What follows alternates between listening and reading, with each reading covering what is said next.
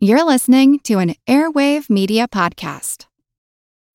When you need mealtime inspiration, it's worth shopping Kroger, where you'll find over 30,000 mouthwatering choices that excite your inner foodie. And no matter what tasty choice you make, you'll enjoy our everyday low prices, plus extra ways to save, like digital coupons worth over $600 each week. You can also save up to $1 off per gallon at the pump with fuel points. More savings and more inspiring flavors make shopping Kroger worth it every time. Kroger, fresh for everyone. Fuel restrictions apply.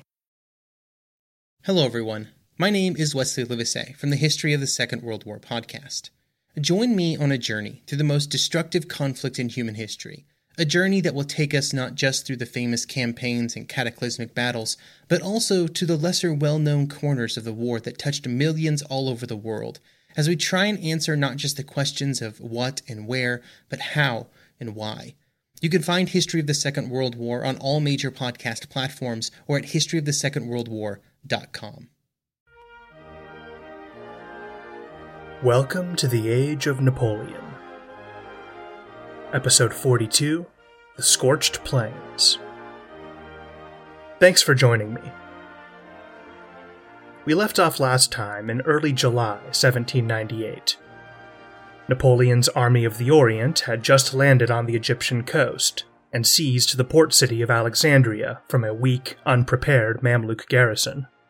Bonaparte had taken the first step towards his grand ambitions of conquering an empire in the East. Now, the French expedition would face its first real test. Napoleon had shown his hand. France's enemies, the British and the Mamluks, had their first clear look of where the expedition was and what they were doing. Their responses were imminent. Napoleon surely knew to expect a reaction from his opponents, but it was not in his nature to sit passively back and wait for his enemies to take the initiative. The Army of the Orient would spend less than a week in Alexandria, barely enough time to unload all their equipment and establish a base of operations for the coming campaign. Almost as soon as Alexandria fell, Bonaparte sent detachments inland under General Desaix to seize major towns southeast of the city, expanding the French foothold and gaining access to the all important Nile River.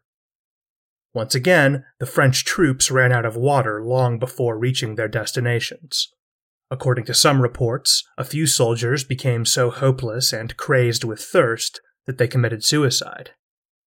Others resorted to drinking water from the Nile. The locals knew better than to do this. Egypt is home to a bacteria called Chlamydia trachomatis, which lives in river water and can cause trachoma, a nasty infection which causes temporary blindness. Far too many Republican soldiers had to learn about trachoma the hard way. Others contracted more familiar symptoms of drinking dirty water, vomiting and dysentery, both of which could be fatal when combined with dehydration. Fortunately for the French, thirst was the only serious challenge in most of these operations. The exception was a column led by General Charles Dugua, which was ordered to capture the coastal town of Rosetta. Dugua's poor maps led him to blunder around the desert for nearly a week in the blistering July heat, harassed all the way by Bedouin raids. His exhausted troops were lucky. When they finally reached Rosetta, there was no resistance. By now, it was clearly dangerous to move troops through this harsh, unfamiliar terrain. However, Bonaparte was eager to march deeper inland. As I mentioned last episode, Alexandria was actually a relatively out of the way place in the social, political, and economic geography of 18th century Egypt. Egypt's great strength was agriculture. The heart of the country was in the floodplain of the Nile. This was the source of most of the economic activity, where most of the population lived, and the region the Mamluks would fight hardest to hold. As it still does today, the city of Cairo dominated this area. It is about 220 kilometers, or 136 miles, southeast of Alexandria. Roughly 300,000 people lived in Cairo and its environs in 1798. That pales in comparison to its modern population of nearly 20 million, but it ranked among the largest cities in the world in the Napoleonic era. London, Paris, and Naples are the only European cities we can say for certain were bigger at this time. According to a census of Egypt taken by Napoleon's savants, Cairo and its suburbs held about 10% of the total population of the country, although I personally suspect they wildly undercounted the countryside, and in an agrarian society, that means they probably missed a huge number of people. But whatever its share of the population, there was no disputing Cairo's significance as the political and cultural capital of Egypt. Remember, Lord of the City was the most important title in the Mamluk hierarchy, which tells you quite a lot. Quite literally, holding Cairo was synonymous with ruling Egypt. There was a lot about Egypt Napoleon did not understand, but even to a foreigner who knew the country mostly from books, the significance of Cairo was immediately evident. He aimed to capture the city as soon as possible. But first, he decided to attempt some politicking to ease his way. Bonaparte ordered El Kuraim, the Bey of Alexandria, to gather the local Bedouin chieftains for a summit. He remembered those horsemen who had harassed the column on their way to Alexandria, and wished to avoid a repeat. There was also the matter of French prisoners taken by the Bedouin. And finally, the army needed horses, and even as far away as Europe, the Bedouin were famous for their skill in horse breeding. The meeting between Napoleon and the Bedouin took place on July 5th, and it went well. The Bedouin agreed to stop attacking the French, to sell or rent a large number of horses and camels to the army, and to release their prisoners, all in exchange for a reasonable payment of gold. With the consent of the Bedouin secured, on the night of July 6th through July 7th, the main body of the Army of the Orient marched out of Alexandria, numbering just under 20,000 men. The push on Cairo had begun. The first leg of the journey was about 70 kilometers, or 43 miles, east southeast, across the desert to the town of Damanhur, on the edge of the Nile Valley. There, the army would cut east to the river, rendezvous with transport barges from the fleet, and follow the course of the Nile south to Cairo. Tracing this route on a map, it looked like a simple affair. True, the desert was not ideal terrain, but it would be less than 50 miles. In the past, we've seen French armies cover that distance in only a few days.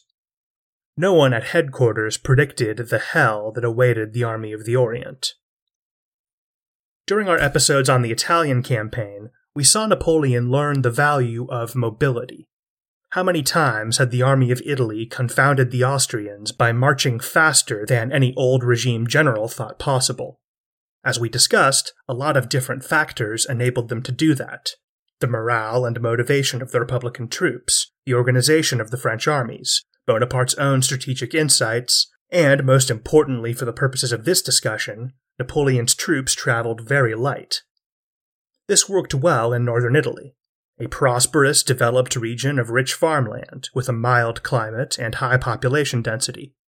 During the Italian campaign, French soldiers never had to look very far to find a village or estate where they might restock from plentiful stores of food, fresh water, and basic supplies. It was very easy to live off the land. There were good roads, sturdy bridges, mostly pleasant Mediterranean weather. The local people and their language were not so different from the French, and a few of them were even sympathetic to the Republic, or at least friendly enough to conduct business with the French army. Almost everything about the Italian countryside lent itself to Napoleon's fast moving, improvisational style of maneuver, and almost all of those attributes were absent from the deserts of Egypt. There was very little land anywhere on earth as prosperous and developed as northern Italy, and after centuries of misrule by the Mamluks, Egypt was nowhere close. And even by Egyptian standards, the route from Alexandria to Damanhur was very rough country, practically a no man's land with no significant infrastructure or agriculture. Very few people lived outside the fertile Nile Valley, and even they struggled to survive. This was land dominated by the Bedouin tribesmen. They had survived in this country for centuries, with folk knowledge which taught them how to carefully husband scarce resources and understand this unforgiving environment. The Army of the Orient had no such knowledge, Napoleon's experiences in Italy had taught him the virtues of moving fast and traveling light. He and his officers were still in that mindset, and they were about to learn that it was poorly suited to operations in the desert. To take one example, The average infantryman on the expedition would have been wearing a shirt, waistcoat, trousers, and gaiters, which are a cloth sleeve that fit over the lower leg, kind of like spats. These were white or off white, and most would have been made of linen, which is a good material for hot conditions. But they were cut close to the body and sealed tightly at the neck and ankles, which locked in sweat and body heat. Uniform jackets were made of dark blue wool. Now, this wasn't thick wool like you would find in a modern blanket or winter coat, but it's still probably the worst possible choice for taking a long march under the North African sun. On their heads, the men wore bicorn hats, or in some cases a kind of faux helmet trimmed with animal fur, both constructed out of heavy felt and painted with black waterproof paint. The average soldier's kit and equipment weighed about 40 pounds, or 18 kilograms. This getup looked pretty smart on the temperate plains of Europe, but it was almost comically unsuited for summertime in the sands of Egypt where daytime temperatures can reach up to 115 degrees Fahrenheit, or 46 Celsius. Obviously, once the march began, any extraneous items of clothing came off very quickly. Sometimes they were discarded entirely. Apparently, the army left a trail of blue jackets in their wake. But any concession to the heat was strictly unofficial. Technically speaking, the army was expected to walk into the heart of Egypt in their blue wool jackets and black felt hats but their stifling, uncomfortable uniforms were the least of the men's worries. As always, Napoleon did not want to be slowed down by a large, cumbersome supply train, so the men mostly ate whatever they could carry, plus whatever they might buy or forage on the way. Veteran Republican soldiers were artists at conjuring up food, seemingly out of nowhere, but as they pushed into the desert, there was simply none to be found. That meant there was very little to eat other than the hardtack they'd brought with them all the way from Toulon. If you've never heard of hardtack, imagine a huge, low quality saltine cracker, roughly the size of a hamburger patty, but unsalted and rock hard. Hardtack didn't spoil, so it was a common feature of soldiers' and sailors' diets, but it was almost universally detested, and it's not hard to see why. Hardtack was dry, bland, and often so hard that it was physically painful to eat unless first soaked in water. Theoretically, the hard crust prevented insect infestation, but in practice, bugs and maggots sometimes made the crackers even more disgusting. Hardtack was far from ideal under the very best of conditions. Out in the parched desert, it became totally unbearable. Just like their uniforms, many soldiers tossed their hardtack into the sand, Better to wait on real food than exacerbate your thirst trying to gnaw on a solid rock of dry flour. Because of all the hardships faced on the march south, dehydration was by far the most punishing and the most dangerous. Once again, the French had failed to bring adequate supplies of water. Within only a few hours, canteens began to empty, and the struggle with thirst began. No one at headquarters had anticipated this, on their maps, you could find plenty of villages and wells where Napoleon expected the men to refill their canteens without any trouble. But as the army advanced, they found villages and Bedouin camps empty. The people had fled and taken their supplies of water with them. The wells remained, of course, but most were nearly dry. In July, the Nile is near its lowest ebb, and the water table had dropped below all but the very deepest wells. One officer on the expedition described a group of soldiers collecting the tiny pool of water at the bottom of a dry well and parceling it out amongst themselves in tiny servings of only a few ounces each, downing their cups like a shot of brandy. According to another account from a French sergeant, there were much uglier scenes at other wells. Quote, in five minutes, the wells were emptied. Soldiers pressed to descend on them, and many were smothered. Others were crushed by the mob, more than 30 died around those wells.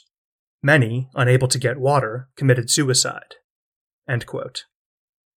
A quartermaster described the suffering of the army. Quote, we were annihilated. We had to march over an immense plain of arid sand in a climate far hotter than our own, without the benefit of a single shadow.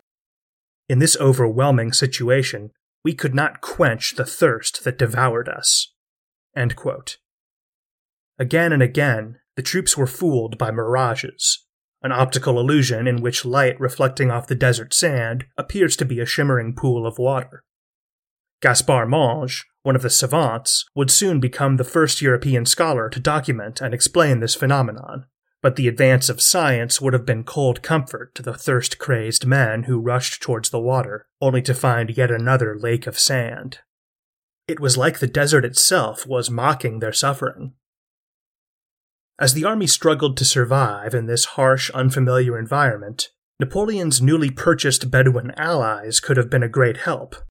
Unfortunately for the French, Bonaparte's agreement with the desert nomads fell apart almost as soon as their summit ended. Perhaps the Bedouin had always intended to break this bargain, tell this strange foreigner whatever he needed to hear in the moment to make him hand over some gold, then stab him in the back. Or perhaps they were motivated by religious obligations. A ruling came down from the Sunni religious authorities shortly after the meeting, ordering all faithful Muslims to resist the French. The Bedouin might easily have decided that the duty to their religious leaders outweighed any deal with Bonaparte.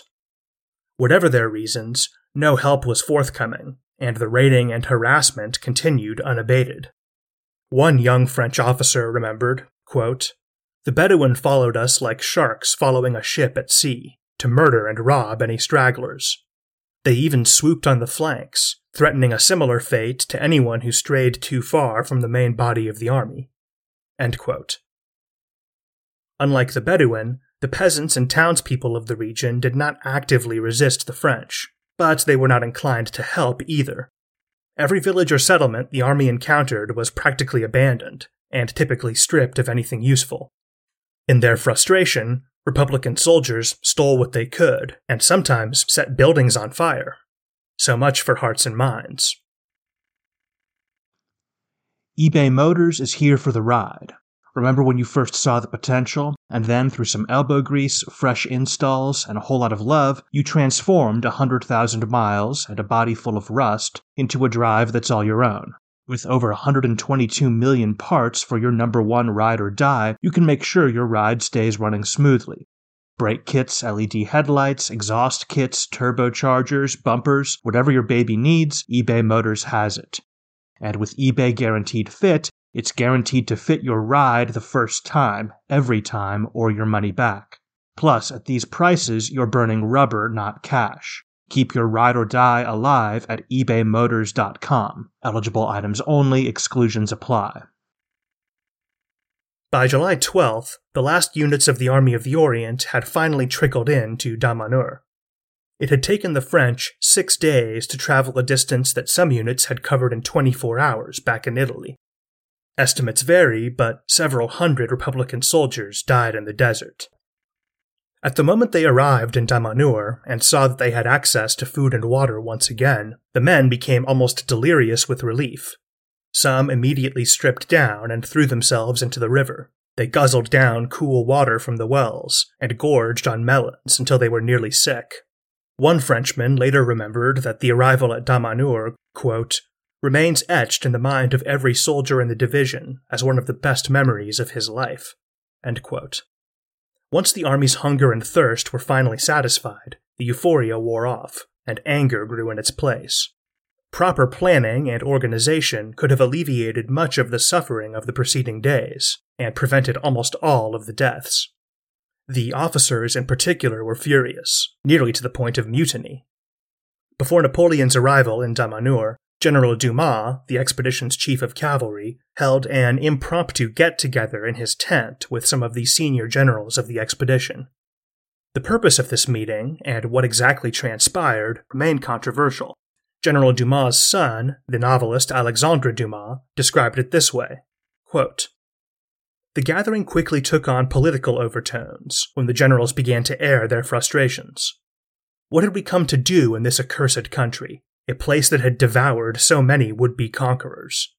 Why leave the warm, gentle sun, great forests, and fertile plains of France for this fiery sky, this shadeless desert, these scorched plains? Was Bonaparte hoping to carve himself out a new monarchy, as the ancient Roman governors had done? He might have at least asked the other generals if they would be content as the leaders of this new viceroyalty. That might have appealed to the ancient armies, but it wouldn't to the patriots of 1792, who weren't pawns of one man, but soldiers of a nation. Was there anything to these criticisms beyond the harmless grumbling that emerges under stress? Or was this the beginning of a rebellion against the ambitions of a future leader of a coup? The generals themselves might have been hard pressed to answer. Whatever their intentions, the anger was real. Even General Lannes and General Murat, two of Napoleon's oldest and closest friends, joined the chorus. Napoleon didn't travel to Damanhur with the army. He left Alexandria with a small entourage a few days later, and made the trip with relative speed and comfort. But Bonaparte never stayed ignorant of anything that happened in his army for long. He quickly learned of the soldiers' suffering and of the discontent among the officers. Someone even spilled the beans about that little off the record gathering in General Dumas' tent. When he arrived in Damanhur, Napoleon took the situation immediately in hand. To deal with the officers, Bonaparte turned his ire on General Dumas. Dumas was the most senior commander to have voiced his discontent. That meeting of disgruntled generals had occurred under his roof, called together under his initiative. So, fairly or unfairly, Bonaparte identified him as the chief malcontent, and perhaps even the ringleader of a nascent conspiracy. Napoleon had to nip this problem in the bud, and so he chose to make an example of the lanky Haitian, he subjected Dumas to a blistering public reprimand, accusing him of sedition, and even threatening to have him shot. Would he have actually done it? Well, Napoleon could be prone to hyperbole, especially when he was angry, but he certainly took the prospect of mutiny, or some kind of palace coup by the officers, seriously. It must have occurred to him that the army was very far from home, and thus far from the scrutiny of the government, or the reach of any official justice. If there really was a clique of officers within the Army of the Orient contemplating some kind of radical action to rein in Bonaparte, his reprimand of Dumas seems to have shocked them back into obedience, or at least silence. But if this was just the harmless grumbling that emerges under stress, it probably would have quieted down on its own as the army's fortunes changed and in that case, Napoleon had just poisoned his relationship with one of his most valuable subordinates for nothing. We'll never know which is closer to the truth. As for the men, Bonaparte delivered a stern speech, telling them their hardships would not truly end until they reached Cairo. This was a bit of a gamble. If the troops really were at their limit, this speech could have dashed their hopes even further and pushed them closer to despair, or even mutiny. However, Napoleon was betting that despite the ordeal of the last few days, the men still had reserves of strength and willpower left, and that they still trusted him enough that he could call upon those reserves. He turned out to be right. Despite their grumbling, the Army of the Orient rallied. As it turned out, that speech was more bluster than truth. The hardest part of the march actually was over. The army had now entered the fertile Nile Valley, Cairo was still about 150 kilometers away, or just under 100 miles. But from here on out, the terrain was much more forgiving. Food and water were plentiful. The river made communications and logistics much easier. The local people were mostly sedentary farmers, not warlike mounted nomads. The worst was truly over. As the army approached Cairo, they were also approaching the forces of Murad Bey and Ibrahim Bey, the leaders of the Mamluk regime, who were marshaling their forces to oppose Bonaparte. Resistance began to heat up. Since arriving in Egypt, the French had been in almost constant contact with hostile forces, but these were mostly small bands of irregular Bedouin horsemen. There was the occasional skirmish, but generally they melted back into the desert whenever challenged. Now, as they marched further south along the Nile, the French began to encounter more professional enemies, companies of militia or small bands of Mamluk cavalry. Raids and skirmishes became more frequent and more sophisticated. Sometimes they escalated into small battles. The French were entering the Egyptian heartland. The Mamluks weren't yet ready to offer battle, but they wouldn't simply let Bonaparte advance without paying a price. They were testing the French, trying to get their measure, see how they fought, how they responded to different tactics, how many of them there were, and how they were organized. The largest of these engagements occurred near a hamlet called Shubra Khit on the banks of the Nile.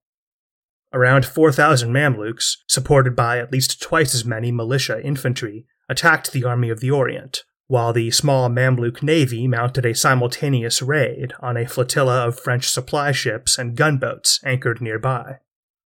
As was their habit, the Mamluks opened the engagement with a cavalry charge. Bonaparte responded by ordering the army to form squares. The infantry square was a formation specifically designed to resist cavalry. As the name suggests, the men of each unit fixed their bayonets and arranged themselves into a four sided hollow box, each side two ranks deep, with the front rank kneeling and the back rank standing.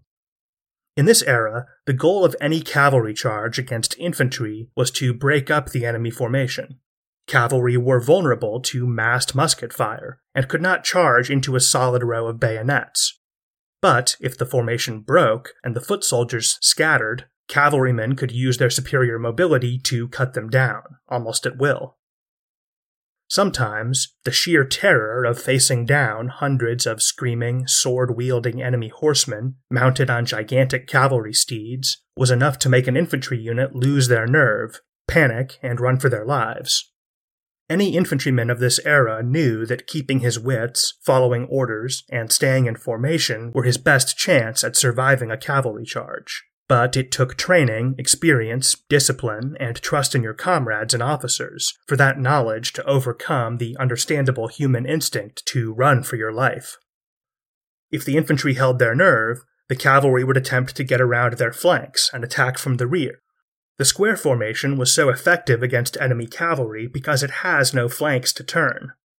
Enemy horsemen can envelop a square quite easily, but then they face an equal amount of firepower and an equal number of bayonets on each side.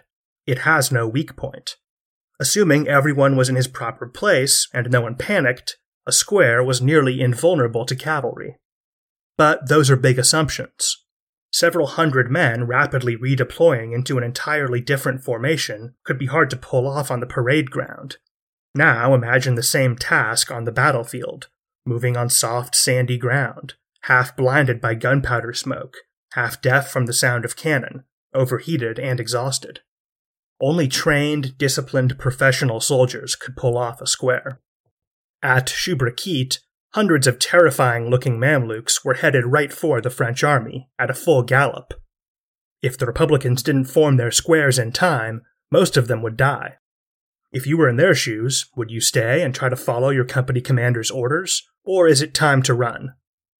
On that day, hardly anyone chose to run. An officer who fought in the battle would later remember, quote, The enemy had hardly advanced a few paces when he received an almost point blank burst of musket fire. Many enemy cavalrymen were hit and fell dead from their horses into the bloody sand. Having attempted several ineffectual charges, the enemy decided to engage in a mass attack. His cavalry swung round and fell on us with the speed of lightning. We allowed them to approach to a certain distance before our artillery thundered, overwhelming the attackers with fire and shot.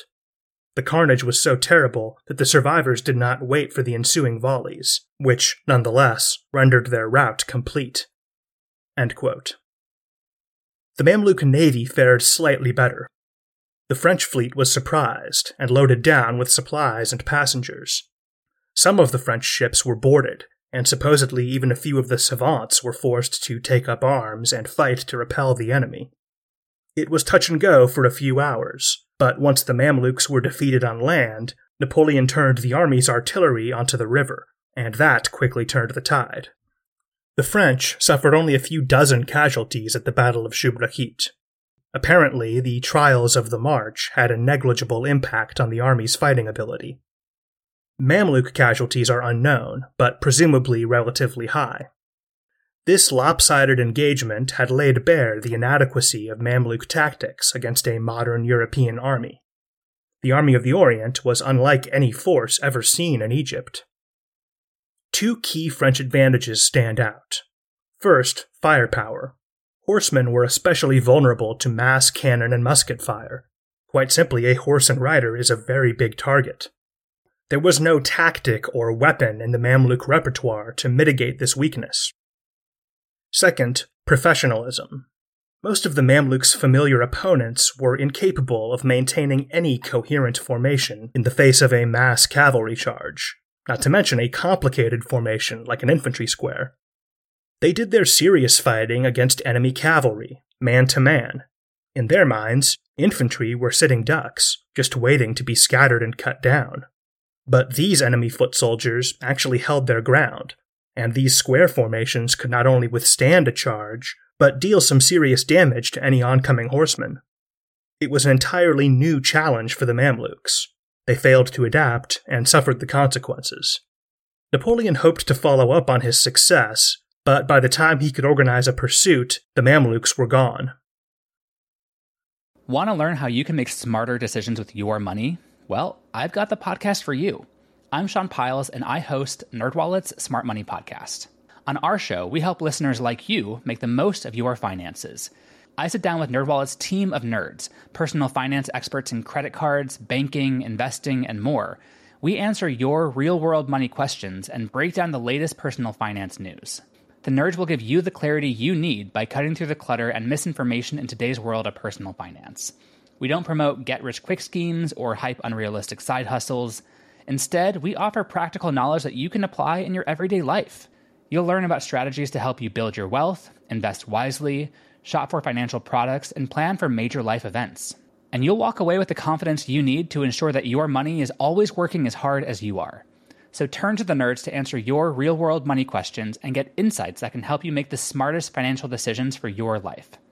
Listen to NerdWallet's Smart Money Podcast wherever you get your podcasts. The French continued south.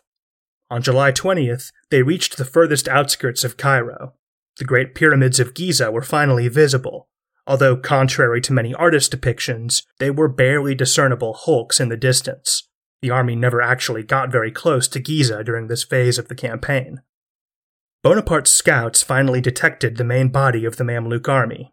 It was encamped in and around the town of Embaba, which sits in a bend in the Nile only a few miles north of Cairo. It seems Murad and Ibrahim had chosen their ground to make a stand and defend the capital. The next day, July 21st, Napoleon attacked. It's hard to be precise about the number of soldiers involved in this battle. On paper, Napoleon had nearly 25,000 men, but that number had been winnowed down as he was forced to leave garrisons in his rear, and by the larger than usual number of men on sick leave or in the hospital. The real number is probably just under 20,000, divided into five divisions, plus the cavalry under Dumas. It's even harder to estimate the size of the Mamluk forces. I've seen numbers ranging from 20,000 all the way up to 80,000. The Mamluks were not big on centralized record keeping, so we just don't have that much data. There's also a question of who to actually count. A lot of the Mamluk troops were more like medieval peasant levies, poorly armed, poorly trained farmers, forced into temporary service by feudal obligations to their Mamluk lords. As soldiers, these men would not have been suited for anything much more demanding than guard duty, if that. And as we've seen, the Mamluks hardly ever used infantry anyway.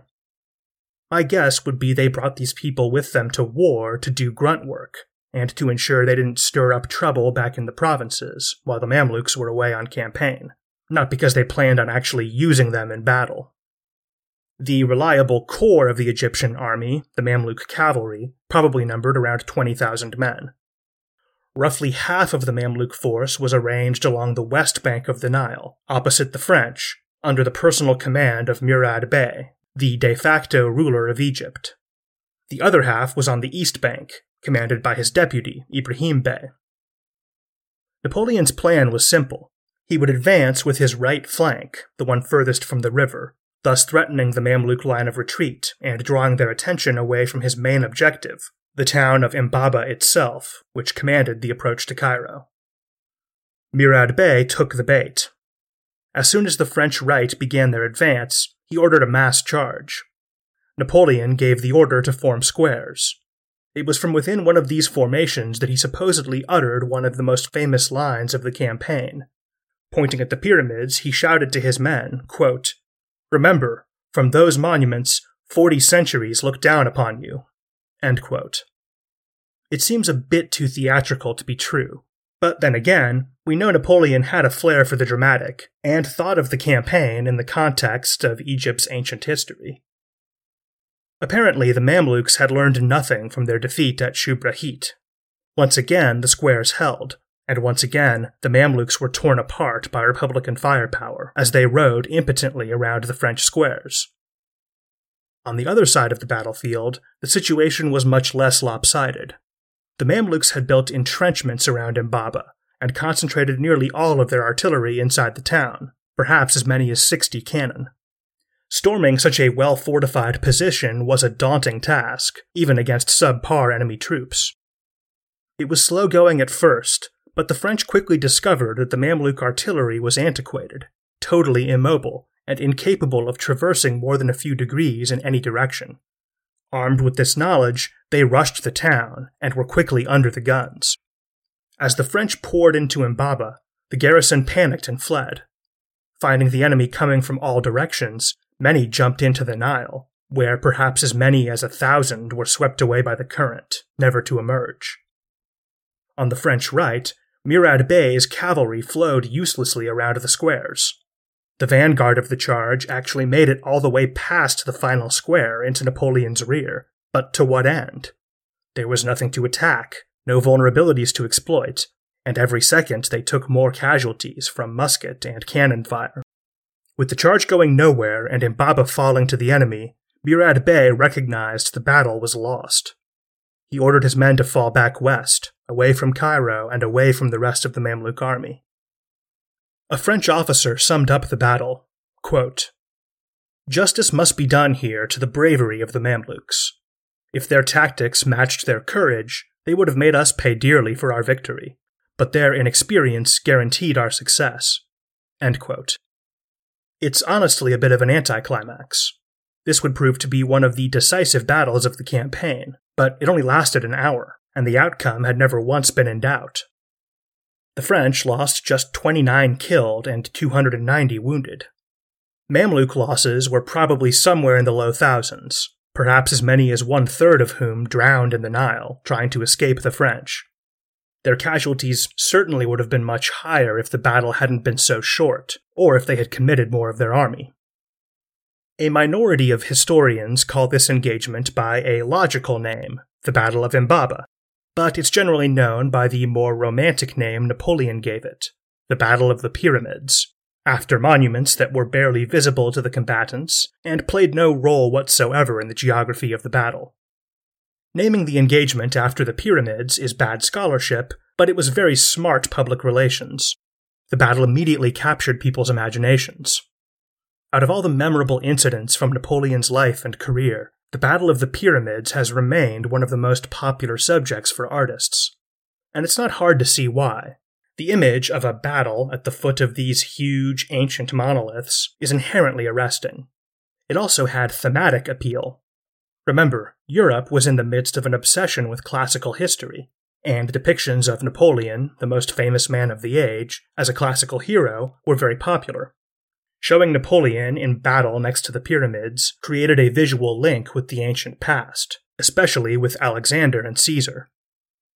There was also the Orientalist angle, the idea of the French army, representing European modernity, reason, and enlightenment, forming their disciplined squares to hold off a wild charge by a horde of Mamluks, representing the barbarity and despotism of the exotic East. Certainly a bigoted interpretation, and not very illuminating, but it appealed to Orientalist sensibilities of the age. The reality of any battle is a letdown compared to its romantic depictions and culture, but in the case of the Battle of the Pyramids, the contrast between legend and truth is particularly stark. The dismal performance of the Mamluk army can largely be explained by their outdated organization and tactics, but some historians believe there was another factor at play treachery. If you'll recall, around half the Mamluk army spent the battle on the far bank of the Nile, where they watched the proceedings from the sidelines, playing no active role whatsoever. This half of the army was commanded by Ibrahim Bey, number two in the Mamluk hierarchy. After the battle, Ibrahim Bey made no further attempt to defend Cairo, but withdrew east, with his forces intact. As the theory goes, Ibrahim was supposed to make some kind of independent attack across the river, or move his troops to support Murad. But instead, he held his men back, allowing Napoleon to devastate the other half of the army, killing many of Murad's household and retainers. With Murad Bey on the run, humiliated, at the head of a devastated army, you could easily make the argument that Ibrahim Bey, undefeated with his army intact, had just given himself a promotion and become the most powerful Mamluk in Egypt. Which certainly begs the question was this turn of events deliberate? This type of backstabbing certainly wouldn't be out of place in Mamluk politics. In the past, the partnership between Ibrahim and Murad had occasionally been interrupted by periods of rivalry. Maybe the Battle of the Pyramids marks the beginning of another one of those periods. You'd almost have to admire the pure Machiavellian coldness. It's a compelling case, but it should also be said that the engagement only lasted an hour. Perhaps Ibrahim Bey actually had intended on playing some part in the battle, but it was all over before he had the chance. Or perhaps he saw how badly his colleague was losing and decided on the spot that discretion is the better part of valor. It certainly was better for the Mamluk cause to have half the army still intact out in the field, even if it meant giving up Cairo to the French. Whatever the case, Ibrahim Bey and his men fell back east, offering no resistance. The next day, July 22, 1798, a delegation of prominent residents of Cairo met with the French to discuss the surrender of the city. Despite all the missteps and blunders of the preceding weeks, the expedition seemed basically on track for success. In just three weeks, the French had taken control of the capital and most of the major ports and towns in the country. Cairo was the political, cultural, and economic capital of the country, and the key to the Nile Valley, which in turn was the key to the entire region. The Army of the Orient had met the main body of the Mamluk forces on the battlefield, and not only emerged victorious, but beaten them so soundly that it called the entire Mamluk way of war into question. Napoleon's dream of an Eastern Empire may have seemed implausible at first glance, and it certainly looked quite shaky in the opening weeks of the campaign. But as the French army entered Cairo, that dream was passing some important milestones on the way to becoming a reality. This optimistic outlook for the expedition would last a grand total of 10 days. Bonaparte had successfully parried the counterstroke from the Mamluk Beys, but he was still waiting on the Royal Navy's response to the invasion. And when that finally came, even the British themselves were stunned by what a spectacular blow it turned out to be. But that story will have to wait for next time. However, it will not have to wait two whole weeks. When I wrote the first draft of this episode, it ended on August 2nd, 1798, just after the British finally caught up with Napoleon's fleet. But I wanted to include more details about the march south, and I couldn't find a way to do both stories justice without the episode sprawling out of control. So I decided to cut things off here, and in a few days I'll be releasing a short bonus episode about the naval campaign which honestly probably deserves to stand on its own, not just as a postscript tacked on to a story about the advance on Cairo. So keep a lookout for that bonus episode. If all goes according to plan, it will be available in a few days. Until then, thanks for listening.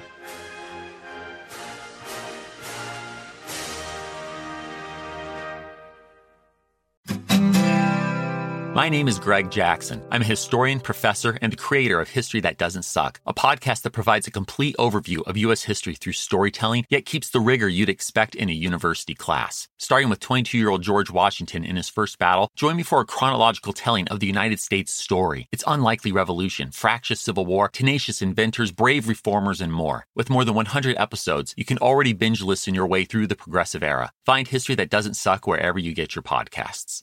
Hi. I'm Mike Troy, host of the American Revolution podcast on the Airwave Media Network. This podcast is the origin story of the United States, how we went from colonies ruled by a king to the democratic republic that we have today. The American Revolution podcast tells the story of the revolution from beginning to end. Please subscribe for free. We're available on all major podcast platforms. I hope you will join me today on the American Revolution podcast.